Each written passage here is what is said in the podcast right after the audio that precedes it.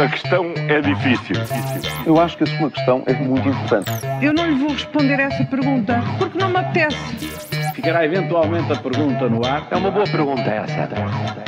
E hoje falamos de guerras judiciais, mais votos, mas começamos pelo tema de que se fala, não é? É verdade. Quem ganhou o debate que podia ser decisivo? Quem? Bom, olhem, querem opiniões para todos os gostos, avaliações para todos os gostos. Aliás, ontem viu-se ontem, lê-se hoje em todo lado e, portanto, venham daí essas opiniões.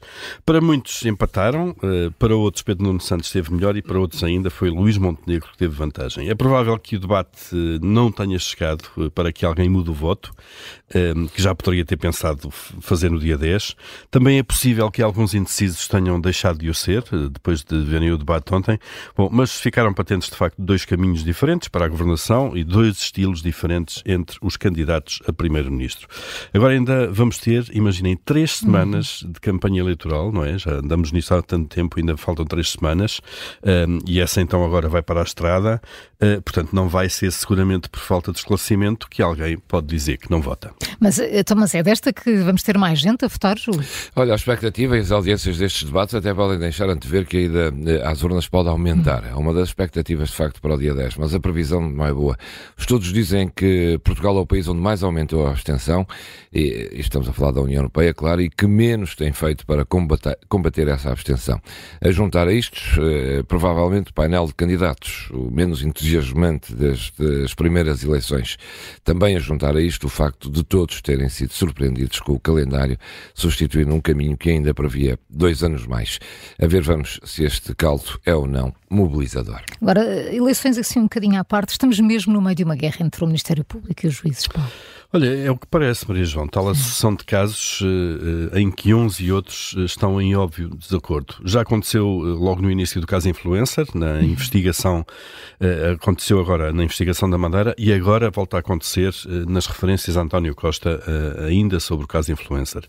Na resposta ao recurso das medidas de coação que foi interposto pelo Ministério Público, o juiz, deste caso Influencer, que as decretou, desvaloriza as suspeitas do procurador João Paulo Centeno contra António Costa e até desfaz aquela teoria de que João Galamba foi o mentor do plano de tráfico de influências para beneficiar a Start Campos. Alguém tem andado muito errado na nossa justiça, nestes desencontros, só nós não sabemos quem é, se são os procuradores ou se são os juízes. E quanto aos polícias, Júlio, ainda não perceberam que até 10 de março não há volta a dar?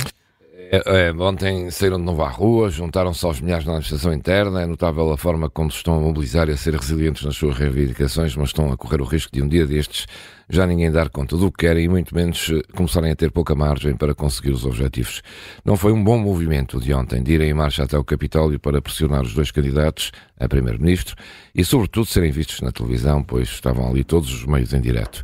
Andam a gastar munições sabendo que até novo governo não há nada que se possa ser decidido.